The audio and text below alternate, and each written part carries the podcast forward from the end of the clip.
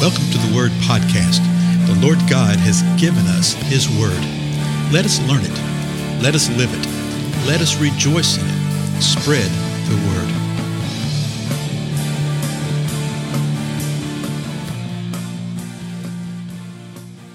Blessings, everybody. This is Dale. Thank you so much for joining with me today on the Word Podcast.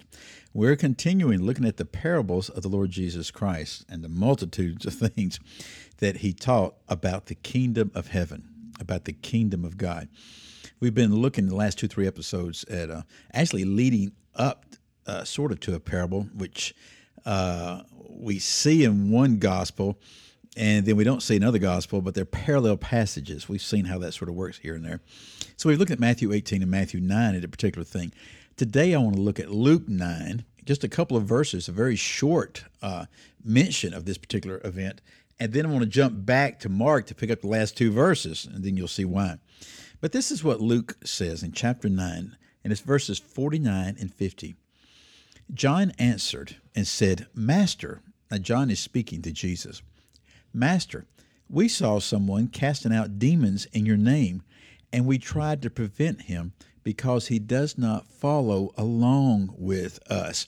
And so that's the what we've been looking at, the context of what we've seen. That there was somebody here that was casting out demons in the name of the Lord Jesus Christ. Now, again, think about this. He was casting out demons. The demons were leaving. He was being successful. But it wasn't because of who he was, it was because of the name of the Lord Jesus Christ. Well, why should the uh, disciples be bothered by that?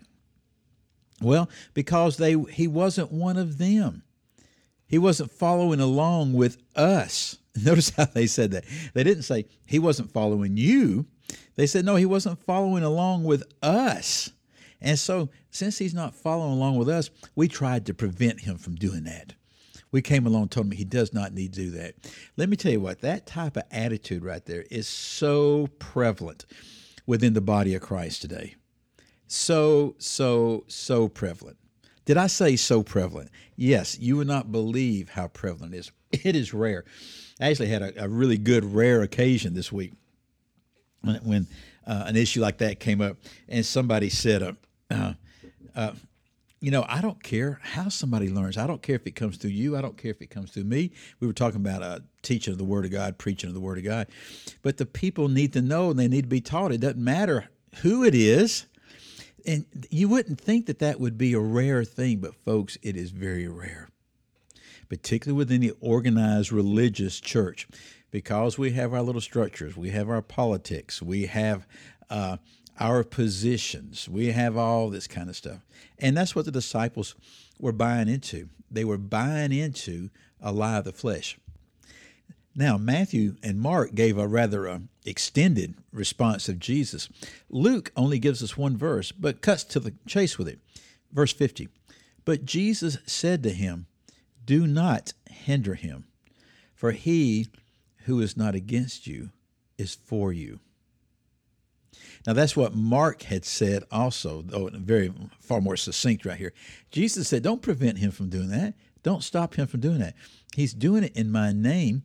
And if he's not against you, he is for you. Now, let me jump down again back to Mark because Jesus says it. I tell you what, uh, yeah, I've got time to do this. Let me just reread this. Jesus says the same thing in verse 40 of Mark 9. He says, For he who is not against us is for us. And then Jesus says this For whoever gives you a cup of water to drink because of your name as followers of Christ Truly I say to you, he will not lose his reward. Whoever causes one of these little ones who believe to stumble, it would be better for him if, if with a heavy millstone hung around his neck, he had been cast into the sea. If your hand causes you to stumble, cut it off. It is better for you to enter life crippled than having your two hands to go into hell, into the unquenchable fire where their worm does not die and the fire is not quenched. If your foot causes you to stumble, cut it off. It is better for you to enter life lame than having two feet to be cast into hell, where their worm does not die and the fire is not quenched. But if your eye causes you to stumble, throw it out. It is better for you to enter the kingdom of God with one eye than having cast two eyes to be cast into hell, where their worm does not die and the fire is not quenched. So again, we saw this in a previous episode. Jesus is driving home this point to deal with the things that cause you to stumble. Now, he's not speaking literally that if you sin with your eye one time, then you need to pluck your eye out. Or if you go somewhere that you should not have gone, to cut your foot off. He is speaking in very, very vivid hyperbole right here to communicate the point, is to get this out of your life.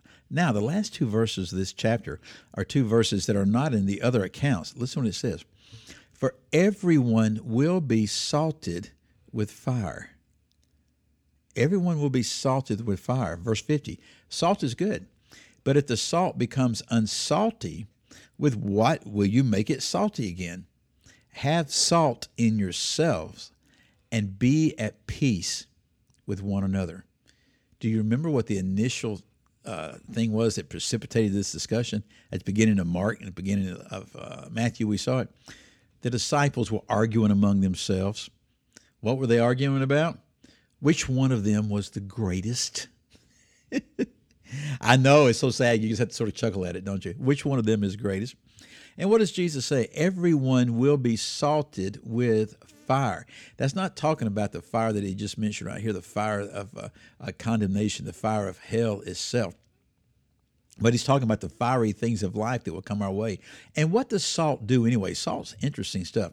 Salt uh, enhances flavor of food. We know that. Salt is uh, purifies food, preserves food. Salt is also uh, used medicinally for medicine, things like that. It's also used in construction as far as uh, makeup materials and things like that. Salt is very, very, very important. And Jesus says it salt is good. But if the salt becomes unsalty, how are you going to make it salty again? When salt loses its saltiness, it is of no good. So what is he saying? He says, have salt in yourself. And he says, uh, these trials, these tribulations, these fiery things will come and purify. Okay? It, they will come and do the various things that salt does, enhances flavor. Okay? Uh, heals, preserves, etc., etc. So have this salt within you. Have this understanding within you. I'll tell you what, be at peace with one another. Don't sit there and argue over who's the greatest or who has that responsibility, who has this responsibility. Walk in love and humility before one another, and then watch what the Lord does as He moves within your life and the life of those that you are with in the body of Christ. You will be absolutely amazed at what He will do. Now, don't forget the bottom line. The bottom line with this whole thing was the uh, uh, you know, how they were arguing, the little children and that kind of thing. Don't be distracted. Okay. Don't be distracted with that. Now, let me check something here real quick. Yeah, yeah, yeah. Uh, we'll have to come back to the passage in uh, Matthew again because this is where we actually get to the part that people often associate with a parable, and it's the parable of the lost sheep. But now you sort of see what the context is, right? Again, I'm Dale. Thank you so much for your time, and I'll see you in the next episode.